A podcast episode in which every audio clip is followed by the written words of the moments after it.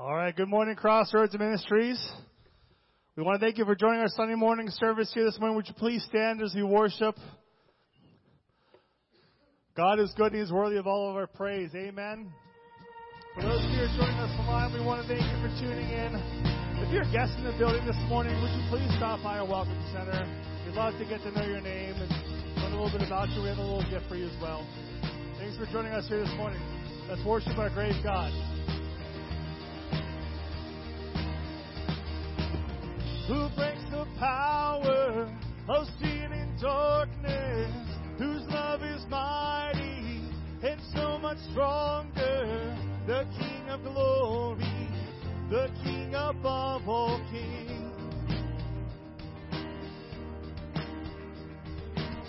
Who shakes the whole earth with holy thunder and leaves us breathless in awe and wonder glory, the King above all kings.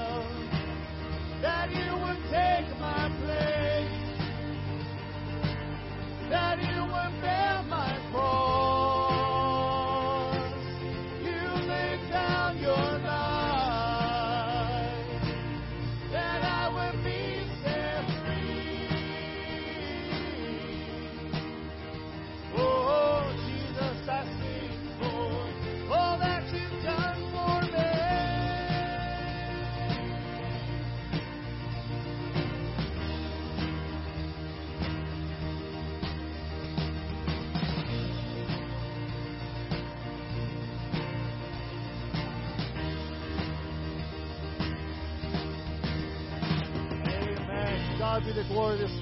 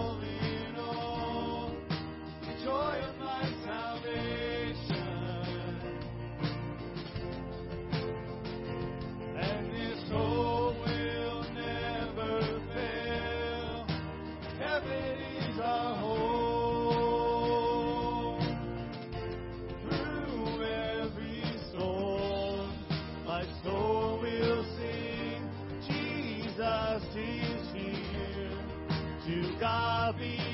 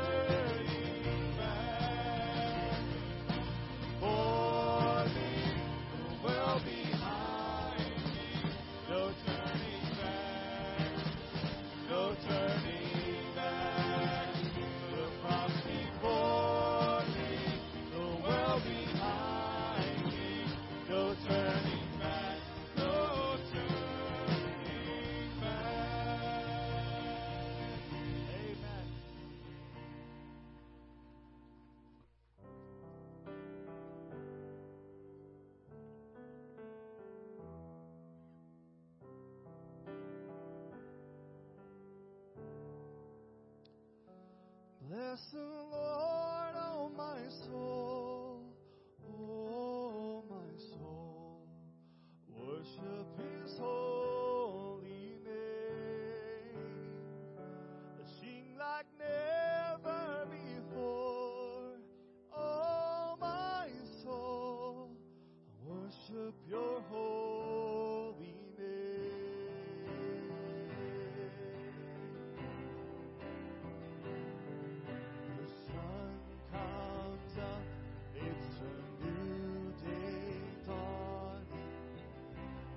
like to sing your song again. Whatever may pass and whatever lies before me, let me be singing when the evening comes.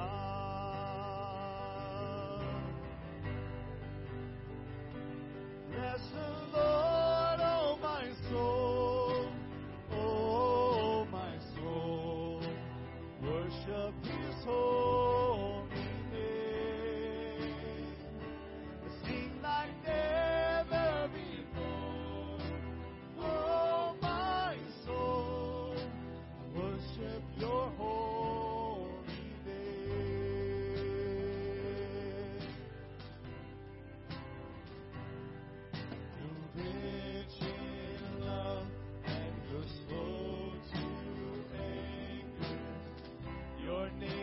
great and your heart is kind. For all your goodness I will keep on singing. Ten thousand reasons for my heart to find. Let's hear it, church.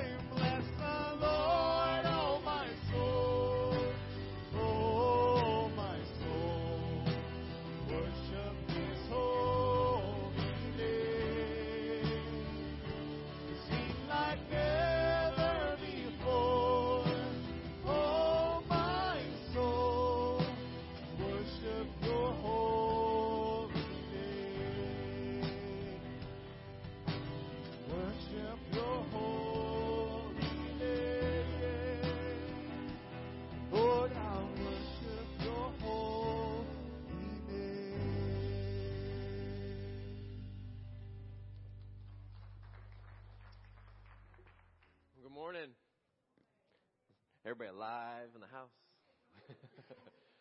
well, happy Sunday. Welcome, Crossroads. We're glad you're here, and uh, I'm just encouraged because God's alive and He's and He's moving.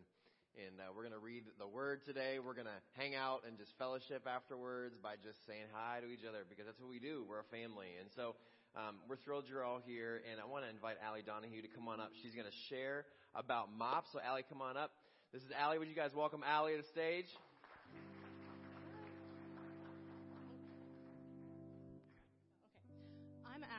Is Charlie. He's my third born. And we're here to tell you about MOP. It's not a cleaning service, it's actually an international organization for moms of preschoolers.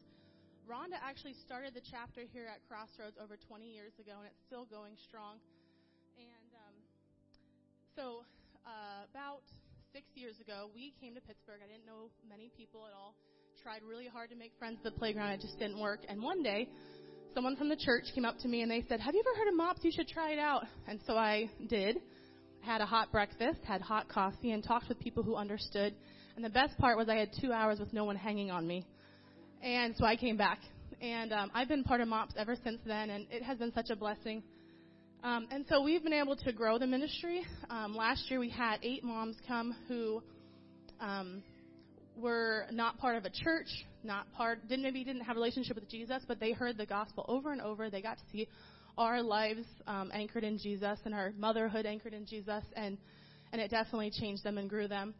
And this year, our um, this summer, our uh, leadership team prayed that that would happen again, that we'd have even more moms come. And last week, it had our registration play day, and that answer was prayed. We had seven new moms come that had very little to do. They were just from the community, had seen it on Facebook, and came. And all of them said they were interested in a small group to learn more about the Lord. And so we're just so excited and humbled. Please pray for us because we're just moms, we're busy moms, and it's a lot of responsibility to manage an organization. And um, the other thing we want you to pray for is help because we have 60 kids, 65 kids already signed up. That takes a lot of helpers. Um, and uh, and we're just praying that God provides because we know more more moms and more kids are going to come. So it's about four hours a month if you're interested in volunteering. Four hours a month doesn't seem like a lot, but it has a lifelong impact on a mom who's in the trenches. So we're going to have a table out there if you're interested in joining MOPS or checking it out, or if you know a mom that really needs a community. Um, there's been so many of us. Most of our leadership team is made up of moms who came to MOPS and then we came and became part of Crossroads, and that's changed our life. So thank you guys so much. We'll be out there. So, so I want to encourage you if you love hanging out with kids, you know, uh, this is a great opportunity to to serve. Um, like Allie said, four hours a month doesn't seem like a lot, but it's enough to change people's lives because you reach these moms through their kids too and these families. And so it's really a huge opportunity. So if you would like to serve and be a part of MOPS, if you are interested in MOPS yourself, um, all you moms, please stop by the table. Allie and Lexus will be out there, and they would love to talk with you. And so we're really excited and thrilled. Um, it's such an intersectional ministry. I mean, we've got people that are like, I don't want anything to do with the church. They come to MOPS. God opens up their hearts. So listen, it's a phenomenal ministry. So Allie and Lexus, you guys are doing a phenomenal job. So check them out, hang out with them, even just encourage them out in the lobby after church. The other thing is uh, on September 13th, we are kicking off Wednesday nights. And so this is a great, um, this is a great opportunity to really jump in and get connected, uh, also to grow in the Lord. Because I think that you know, it's one thing to uh, to be a part of a church. It's another thing to be like connected and start to put roots down. And so I encourage you. I know Wednesdays is tough. I know it's fall. I know it, all things are picking back up. But I would encourage you to really pray about it and jump in, even if you just check it out for four or five weeks. Um, there's a ladies group. There's a men's group.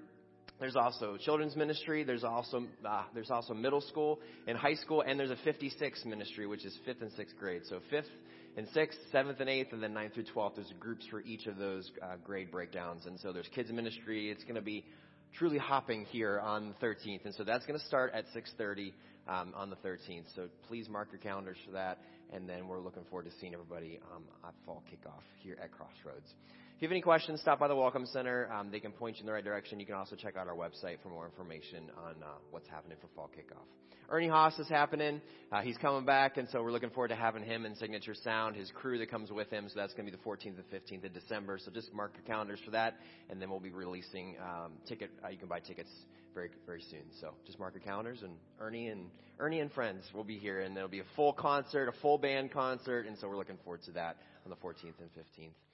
Would you all stand with me here in the house this morning as we continue on and worship this morning. If you're a guest this morning, stop by the Welcome Center. It'd be our honor and privilege to meet you. We also have a gift for you. All of our guests, please stop by the Welcome Center before you leave. And church, you're awesome. Thank you for being faithful and giving into the Lord. Would you pray with me? God, thank you for this time that we can just, you know, we're gearing up. This is like kind of like a rally cry before we go into our weeks. And so, God, I pray that um, today would just be not another day, but it would be a day that we paused, we met with you and then we would do that every day this week, that we would pause, we would meet with you, that we would talk with you, that we would listen as we read your word and, and, and help us understand how we can follow you and not just do life better, but to know you more. Um, God, that's, that's the goal, is to know you more because when we know you more, we act more like you. And that's what the world needs is more Christians that are truly like Christ. And so, God, help us this morning as we do that. Lord, we love you, and we thank you for fall kickoff. We thank you for the MOPS uh, organization at, a, at, our church. We thank you for all the many lives that are being reached. Um, God, it's it's uh, it's your Holy Spirit's work. It's not human hands. It's Holy Spirit. It's your work. We love you, Jesus, and we thank you for loving us. In your name, Amen.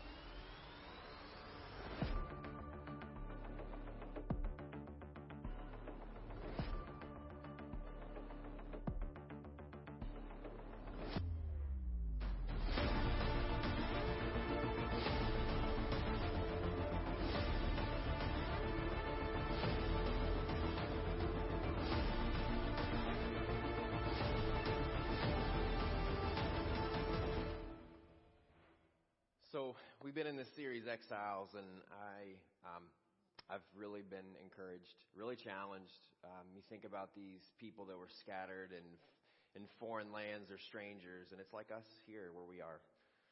We're we're all different places. We're foreigners. We're walking through this land called Earth. You know, this is not our home, so we're feeling like foreigners, and so. Um, you know, we uh, we're continuing this series, and, and I wanted to share a story with you. So we just started in uh, football, and um, it's new for my boys. We've always been a baseball family, and we started into football this year, and so I played one year of freshman football, and that was enough um, for me. I just, you know, couldn't couldn't wasn't my thing. I was a lacrosse and baseball guy, and so my boys wanted to play football, and I looked at my wife, and I'm like, okay, let's try it out. Let's see how it goes. And I've been really enjoying the practices. I go a lot. And um, and so I've been watching these practices, and they do this one drill that I just can't, I can't, I can't stop watching this drill because I think it so relates to us.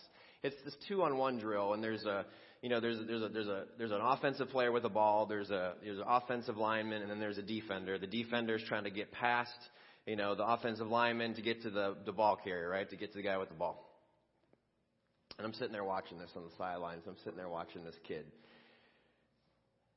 kid lines up, man, he's determined, he's motivated, you can see it, you know, if he had like smoke coming out of his, you know, nostrils, you probably would see it, and he's standing up, and then this, and then last minute, the coach goes, hey, and he, you know, pulls this one kid off the sidelines and says, I want you to go in the middle, and he, he's, you know, in the middle, he's the offensive lineman, in between the defender and the ball carrier blows the whistle. This kid runs as hard as he can. He goes up to him, and I'm telling you, it's like watching a fly hit a wall.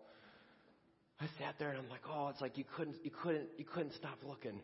This kid was trying. He was doing everything, every, everything possible to get around this player, to get to the kid with the ball to tackle him, because that was the point of the drill. And I watched him over and over and over, and he could not move. At one point, the kid actually turned his back to try to see if he could push against I'm telling you, like if you if you were into sports, you you play sports or you have kids in sports, you see drills sometimes, and you just can't help but keep watching. And so I watched and and I watched, and and this kid went from being extremely motivated to not. And I think isn't that real? Can't we relate to that when it comes to following God? We're so excited, and then we hit a wall and we become unmotivated. We become discouraged. We become uh, just just really bummed out. And, and, and, and it could be everything. It could be culture's pressures. It could be the things that, you know, we're trying to achieve that aren't lined up with God's agenda that we just keep hitting a, a brick wall over and over and over again. And we try whatever we can to get around the wall that's in front of us, but we can't. And so after watching this kid and just thought, man, he, his efforts are really futile. They're really futile. They are incapable of producing any useful results. That kid's efforts were pretty much pointless. And I think when that's us, we become unmotivated. And we think life without motivation is, is what? It's hard. It feels like, it feels pointless. So maybe you're not a sports person, so I'm going to share a few more things that you've probably experienced in your life that are a little bit uh, futile. Arranging throw pillows and blankets. Okay. Folding kid laundry. Uh, wiping fingerprints from windows. Keeping socks on a baby. It's just like, it's, you know, it's just kind of, yeah. Um, keeping the bathroom sink clean. Anybody? Um, you know, these things just seem futile. You could clean them and you like, you walk out and you're like, oh, and then you, you turn your head and you're like, whoa, what, like, how did you get over there that fast? It, I, I have no idea how it happens. But sometimes, you know, we're just in that situation in life where we're not able to go one more inch. We're like that kid who could not move an inch, no matter what they did, no matter how hard they tried. And we're unable to get it. They're not able to get anywhere. And just like the exiles, Peter is writing to those who are living. They're, they're, in, they're scattered. They're not together. They're scattered. They're all in different places. They're strangers in their homes. They're exiles. Going through persecution, going through trials, going through the pressures of culture just like we are. And what he's doing is he's giving them the truth amidst the trials. Which, Crossroads, that's what we need right now. We need the truth amidst the trials. We need the truth right in front of us amidst all the things that we're going through. And so I know that probably like the rest of, of us, you know, or, or like, like, you know, like me, uh, like the rest of you, we're struggling. We're, we're sometimes not motivated to live for God. The constant trials and pressures tempt us to, to, to look to other things, to look to, you know, living for other, uh, other things, and it makes it hard to live for God. Because I'll tell you right now, the things that we do, the money, success, the power, the constant trying to climb the ladder of all the different things in life, relationships, power, money, all that success, it, it, it, without Christ, it's pointless. It might have some value for a time, but it's always going to be temporary. When Christ is not the center, is not the focus, it's always going to be temporary. And so Peter is reminding these people what the truth is because we're constantly going to start looking. We're always going to look like that. We're always going to look like that kid, just keep hitting that brick wall. We can't get around it no matter how hard we try. We're always going to be that player in life. If we could just get beyond this point, we think if I could just make this job or if I could just get farther in this relationship or whatever the situation is, then it would be okay. If I could just get beyond this point, if I, you know, for me, I'm like, man, if I could just be like a couple days ahead on mowing my grass. Whatever it is, you know, the thing, I'll be okay. This isn't the life that God intended for us. Because it's it's truly just futility. It's just it, it's it's pointless. It's like I can't I cannot produce enough results. I cannot produce the right results. I can't produce any results. And this isn't the life that God intended for us because the life that God intended for us is, is supposed to be full. It's supposed to be um, just full of life, and the only way you can find that is through Jesus Christ and in Jesus Christ alone. So that's what he's telling the exiles. He's saying he's like trying to recalibrate their minds to say, this is the truth. It's all about Christ. And maybe you've heard that before because it is always about Christ. And so last week, Pastor Ken ended last weekend by sharing Peter's words that we are to be holy as he is holy. You know, we're, we're told to you know, to, when we're, when we are holy as He is holy, God is holy. He is like no, no other. There was no one in existence like God. He is, holiness is another word, a phrase you could use to kind of, kind of get towards holiness is He's set apart. He's like no other. He's completely removed. Nothing is close. In fact, we know of one person, we know of one, somebody who tried to be like God, and he fell pretty hard. So we're told by God to put aside our own agenda and we're no longer on our own agenda. And so Peter, he writes in 1 Peter verse 16, he picks up and he says this. He says, Since it is written, You shall be holy, for I am holy. And then he says, If you call on him as Father who judges impartially according to each one's deeds, conduct yourselves with fear throughout the time of your exile. You know, and I love this. He's not saying, Hey, go be magically holy. Like just like the application isn't go be holy because then you step out and you're like, like what do I do?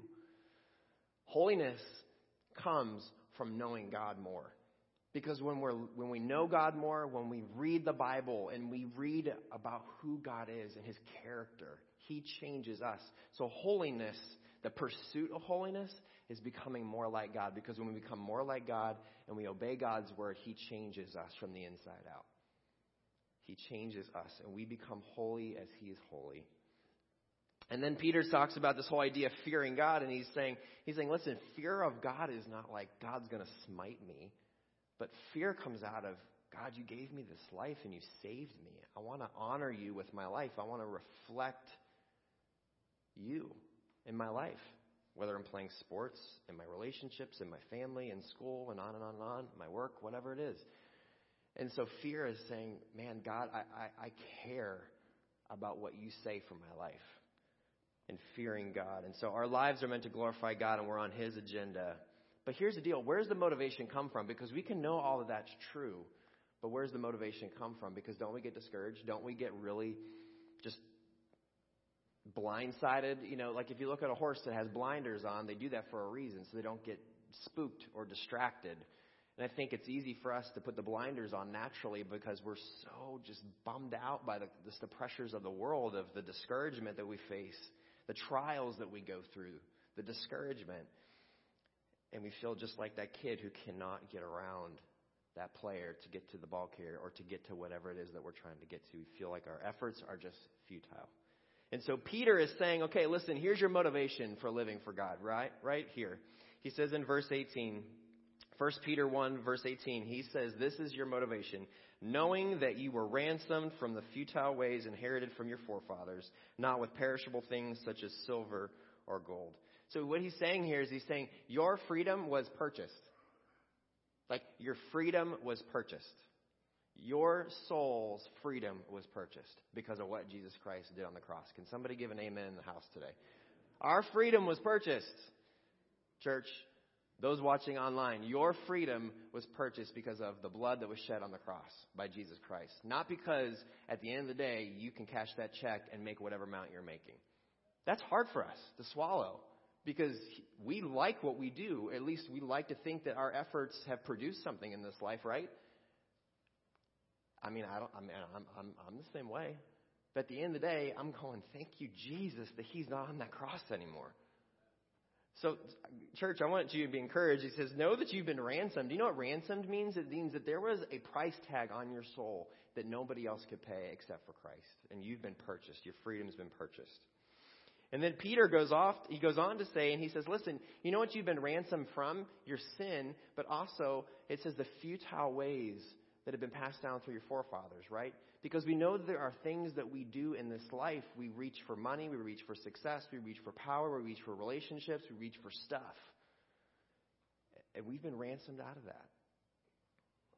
Like think about that for a little bit. Like I'm, I'm still, my, I'm still the, the gears are slowly turning in my head, even as I've been reading this passage for two weeks.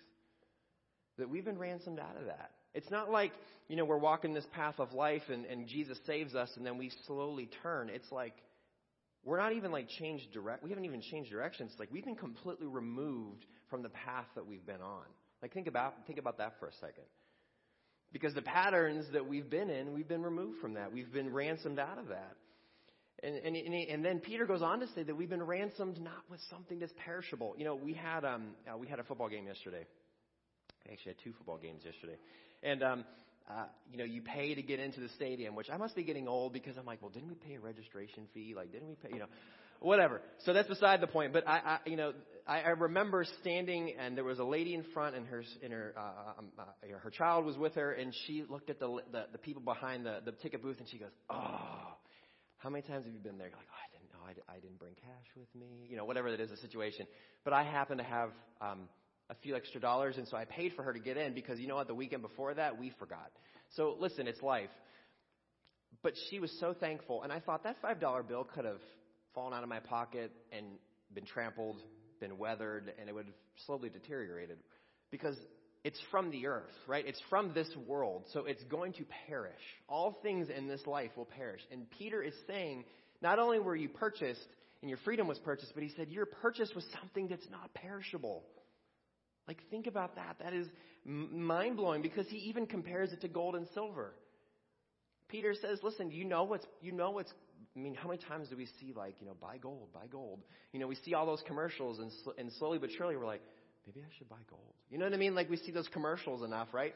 And, and I think it's so cool that Peter is not saying something so unrelated to their culture. He's saying, listen, you know that this is worth something to you, but guess what?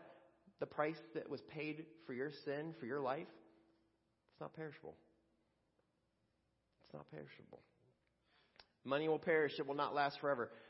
Church, we even know that the dollar into the future may not have as much value as it does today. I mean, listen, it's real life. And so Peter is bringing this into a real world situation. He goes on in verse 19 and he says this.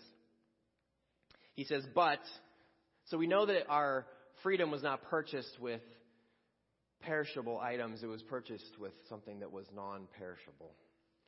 It says, But with the precious blood of Christ, like that of a lamb without blemish or spot.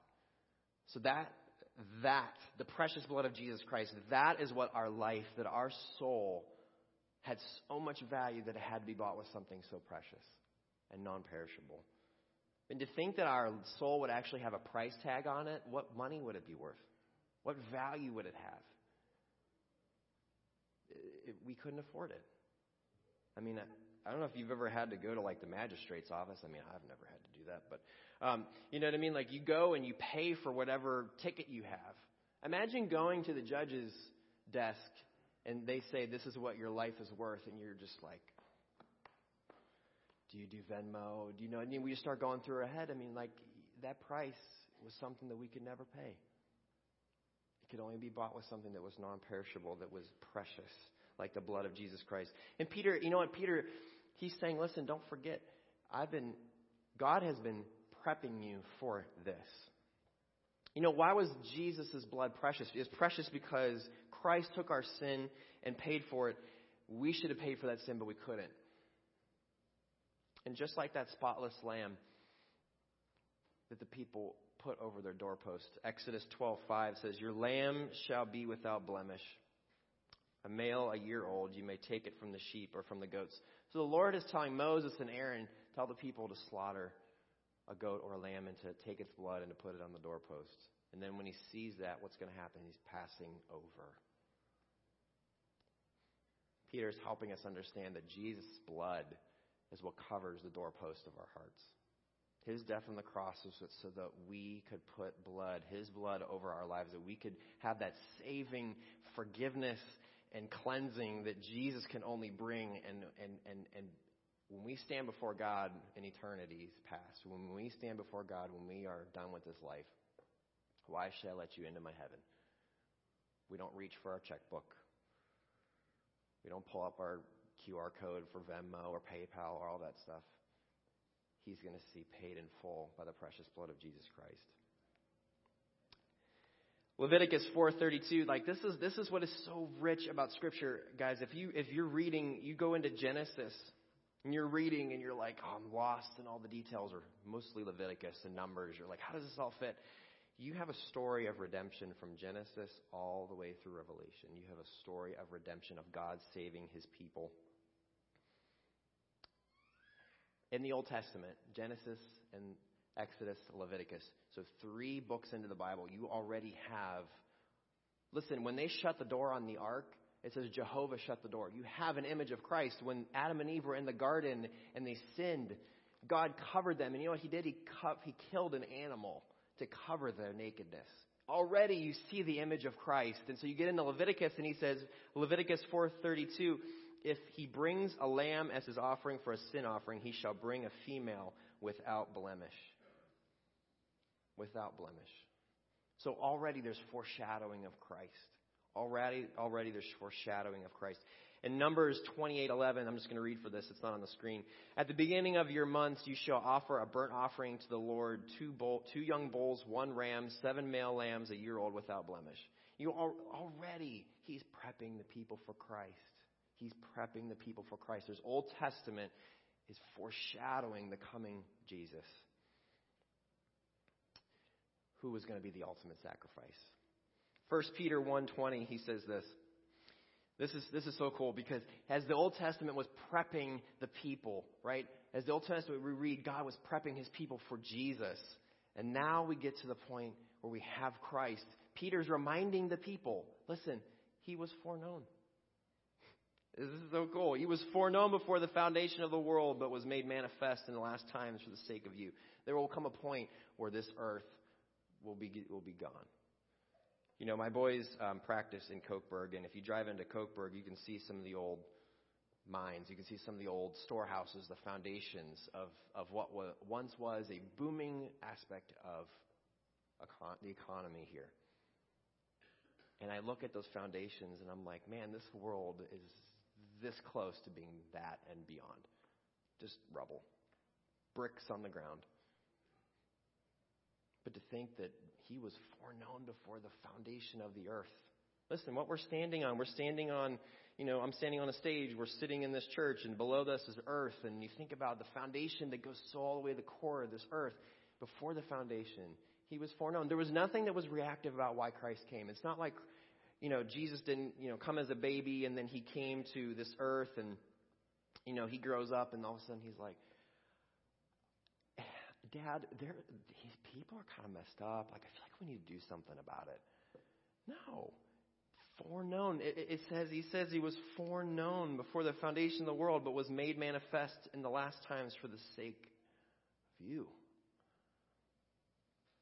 This isn't like, oh wow, I should feel special. This is like humbling. This is where the fear and the reverence comes in. The fact that he would come for me, for you. It's, that's, that's very humbling. Romans 5 8 says, But God shows his love for us even uh, in that while we were still sinners, Christ died for us. That was why Jesus came, because we were sinners in need of saving. We couldn't pay the price for our own sin.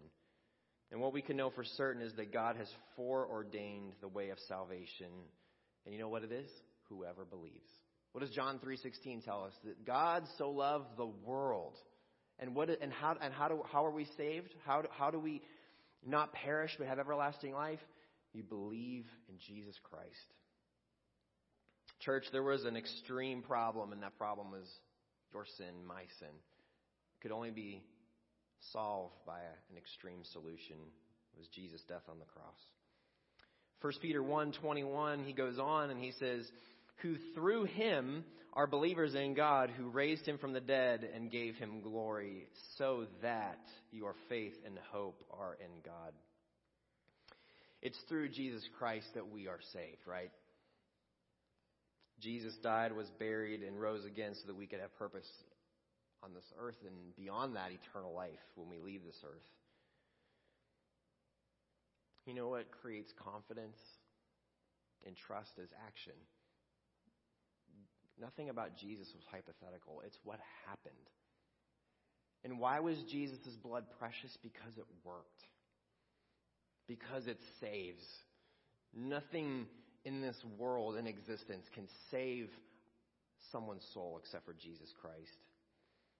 And you see how Peter, he talks about how, you know, you believe through Jesus Christ. And then he says, so that your faith and hope are in God.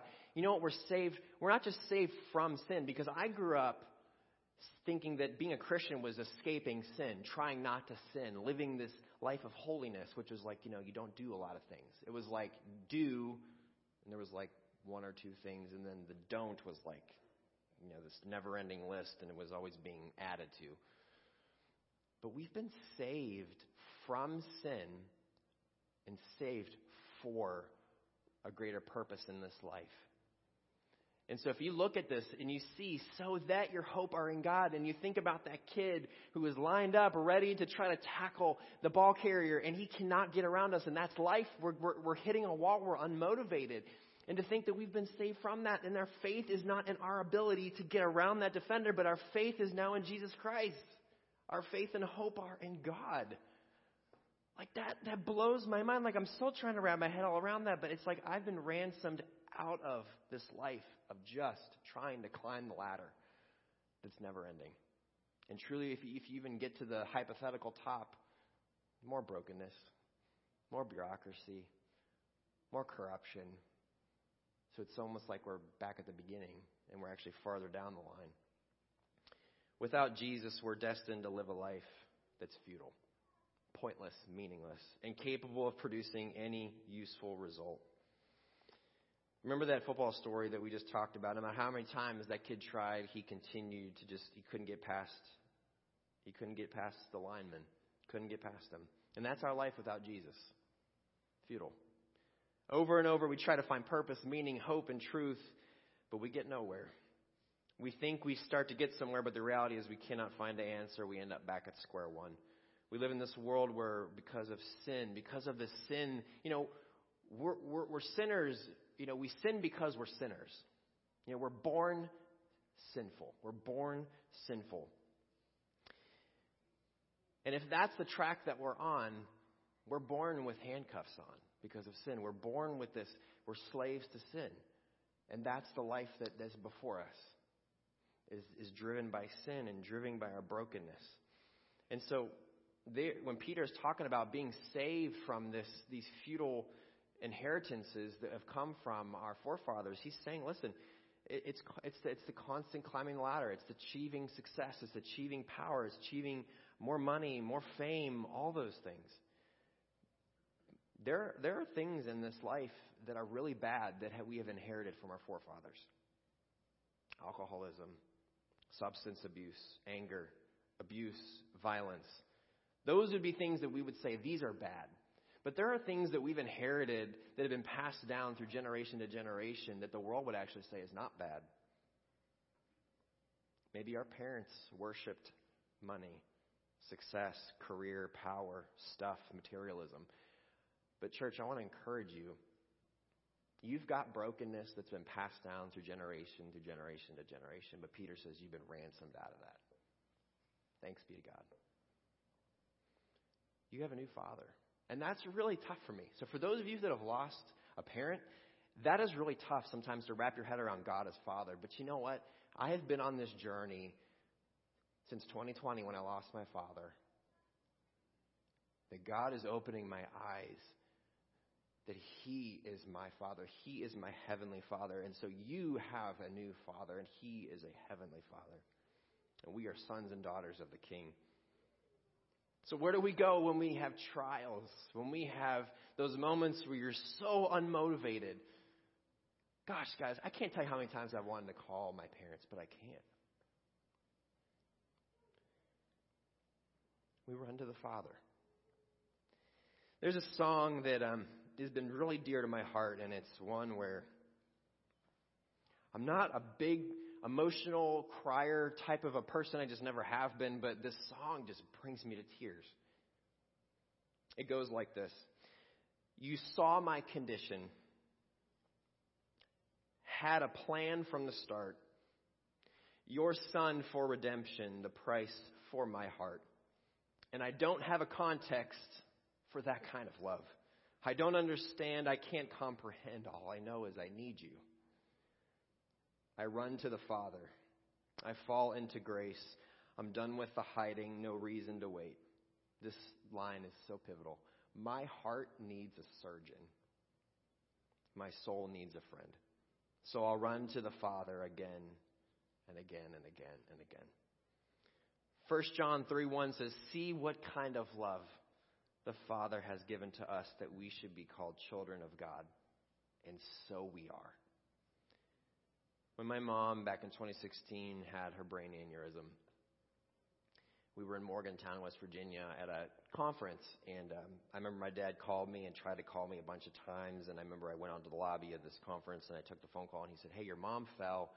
She's unresponsive. We took her to the, we, we had our ambulance take her to the hospital. We're we're we're not sure what happened." Uh, we went. I went back up to um, it's Pittsburgh, and then we drove, immediately got in the car to drive out to Chicago from Pittsburgh, and we found out that she had a, a brain aneurysm. She had multiple strokes on both sides of her brain. And we remember um, that the chances of her living were extremely slim. Extremely slim, but there was still hope.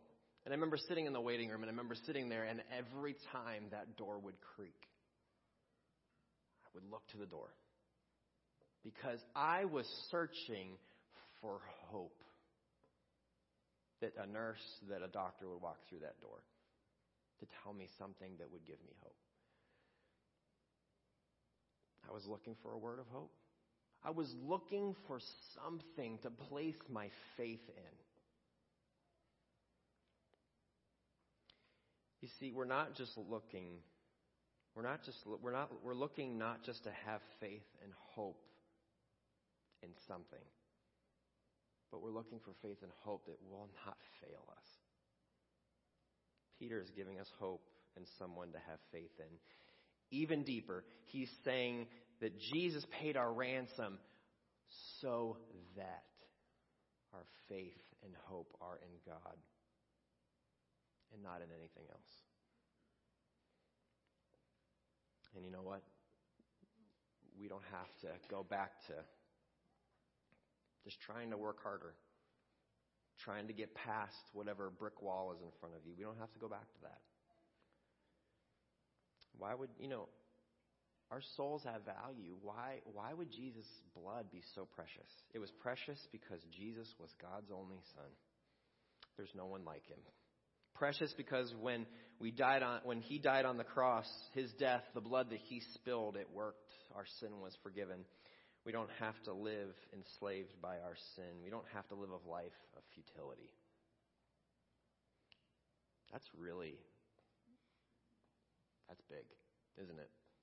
That we don't have to live that life of just trying to punch the clock, get to five, get the work done. We can do all those things, but at the end of the day, we can say, man, my worth comes from Christ. It's not in my position. My worth doesn't come from my relationships, it comes from Christ. I look at my paycheck, I look at her paycheck, I look at his paycheck, it's a lot more, it might be triple, whatever it is, but my worth comes from Christ. That when you can read verses and you can say that he came, that Jesus was manifested at the right time for my sake, that should tell you that you have a value to God. Because that sure tells me that, man, I'm, I'm not so special, but my soul has value. That God loves me enough to send his only son to die on a cross. Jesus came for our sake at the right time. Nothing was unplanned or reactive. Jesus, as Peter tells us, was foreknown. I don't know about you, but I would like to be a part of a plan that was foreknown before the beginning of all this that we stand on, because at some point all of this is going to go away.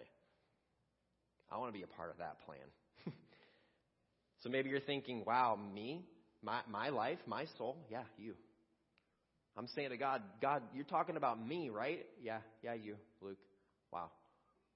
That's, that's big. So I want to encourage you with this. Because of the death and burial and resurrection of Jesus Christ, your life has been ransomed. Your freedom has been purchased. And maybe that's the first time that you've heard that, but it's true. Jesus is not on the cross still. Jesus is off the cross. He is alive. He is reigning on the right hand of the Father. And I want to tell you, when, when you've been ransomed and you recognize that truth about your life, what happens? This is what we can do every day. We can remember our past, remember where we've been, and then we realize what Jesus did for us. And then we can respond with faith and hope. And we can move and start to move beyond the futility of this life every day. We've been ransomed. And when we know that we've been ransomed, we remind ourselves of the truth. It's like I encourage you, preach the gospel to yourself every day. Parents, you get up in the morning, you preach the gospel to yourself. Singles, you preach the gospel to yourself every single day. Those whose kids are out of the house, you have grandkids, you have no kids, you, you, you, know, whatever your situation is, preach the gospel to yourself because it will affect how you live your life that day. Because I don't know about you, but I'm a pretty broken parent. I'm a pretty broken husband. I'm a pretty broken friend. I'm a pretty broken pastor. And there's nothing about my efforts in this life that are going to achieve anything if it's not in the power of Jesus Christ. My kids need to see the power of Christ, not the power of dad has it all together. Moms, same for you. Even in the midst of trials, I encourage you to remember those four R's. I've been ransomed. I remember where I was. I realize what Jesus Christ did on the cross for me, and I'm going to respond in faith and hope. We don't have to go back to that life of futility. Let that motivate us. Because we're scattered here, aren't we? We're living as foreigners in this life. As a Christ follower, you are set apart. You are different. That, therefore, when you feel out of place, that's a good, that's, that's, that, that should encourage you. Like, I'm okay at this point in my life. Not always. Sometimes I'm, you know, a lot as strong, and sometimes my faith isn't as strong. But I encourage you, when you start feeling out of place, that's a good thing. You know, for those that are, you know, like me, who are just a little bit weird, that's a different situation. But I'm talking about like when you start going, man, I'm looking at my buddies, I'm looking at the things that they're doing, and I feel out of place. I kind of feel like, you know, I'm fish out of water. Listen, you're not even in the water. You're totally, you're in a different place. You're set apart. You're holy. Be holy as I am holy. So let this motivate us to live for God. We've been ransomed by the precious blood of Jesus Christ. Let's live for God, church. Let's believe in God and not self. Let's really place our faith and hope. Our faith and hope in God. Because that's why Christ came. So we could believe in Him and that we could be removed from this path of life that we were on, this futility, striving after wind, as Solomon says. That's hard because we have to swallow our pride because striving after wind is what we love, right? I'm going to get somewhere. I know. Would you guys pray with me? Father, we're running to you this morning. We're running to you, and we um, we really we really need we need your ministry. We need you to minister to us, Father. We need you to help us to really wrestle with where we are in life, God. As we wrestle with the things that we're doing, as we wrestle with the, the trials that we're going through, as we wrestle through um, the, the, the just the normal ebb and flow of life, God, we're getting into school, um, and there's there's just the, the the schedules are picking back up, and God, it's so easy for us to slide back into this is what we do, where we're in our situation, in our career, in our relationships with our families. God, maybe we're feeling really unmotivated. Holy Spirit, would you move in our hearts to the point where we go, we've been ransomed, we've been purchased, our soul has been purchased, our freedom has been purchased. I could remember many things in my past, but I realize what you did for me on the cross, and now I'm going to respond by placing my faith and hope in you, and not in my abilities, not in just getting through where we are or where I am right now. God, if there's anyone here this morning that has not placed their faith and hope in your Son, Jesus Christ, and church, if you're here this morning and you have not placed your faith and hope in Jesus Christ, you can do so right now. You can say, Jesus, I believe that what you did on the cross for me saved me from my sin. I don't want to live this life of futility, of just trying to climb the ladder of life. I'm ready for something bigger and better and more fulfilling. Jesus, I, I give my life to follow you now and forevermore. Thank you for saving me. Thank you for loving me.